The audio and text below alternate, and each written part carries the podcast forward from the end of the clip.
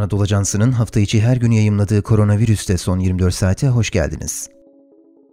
Yeni tip koronavirüse dair gelişmelerle karşınızdayız. Bendeniz Halil İbrahim Ciğer.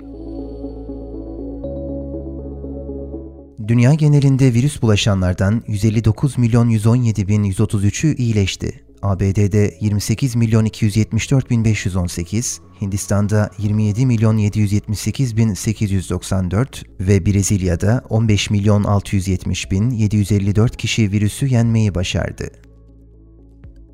Afrika ülkesi Zimbabwe 25 bin doz Sputnik 5 aşısını teslim aldı. Almanya'da 2020 Avrupa Futbol Şampiyonası Euro 2020 için salgın tedbirleri kapsamındaki karantina uygulamasında istisnaların getirileceği bildirildi.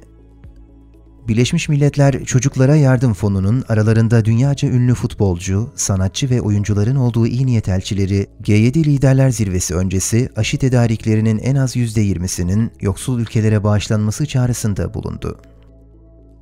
Çin, İngiltere'de başlayacak G7 zirvesi öncesinde salgın sırasında yeni ihtilaflara yol açtıkları gerekçesiyle Avustralya ve G7 ülkelerine tepki gösterdi.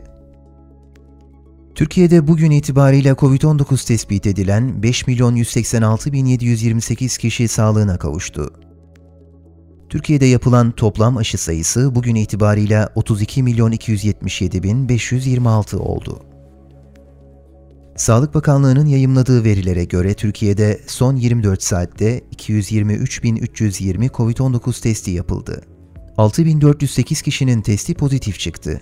96 kişi yaşamını yitirdi ve hasta sayısı 563 oldu. Son 24 saatte 6895 kişinin COVID-19 tedavisi ya da karantinasının sona ermesiyle iyileşen sayısı 5 milyon 186 bin 728'e yükseldi.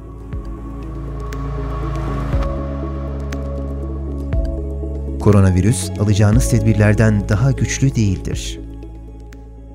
Spotify, SoundCloud, Apple Podcast bizi hangi mecradan dinliyorsanız lütfen abone olmayı unutmayın. Hoşçakalın.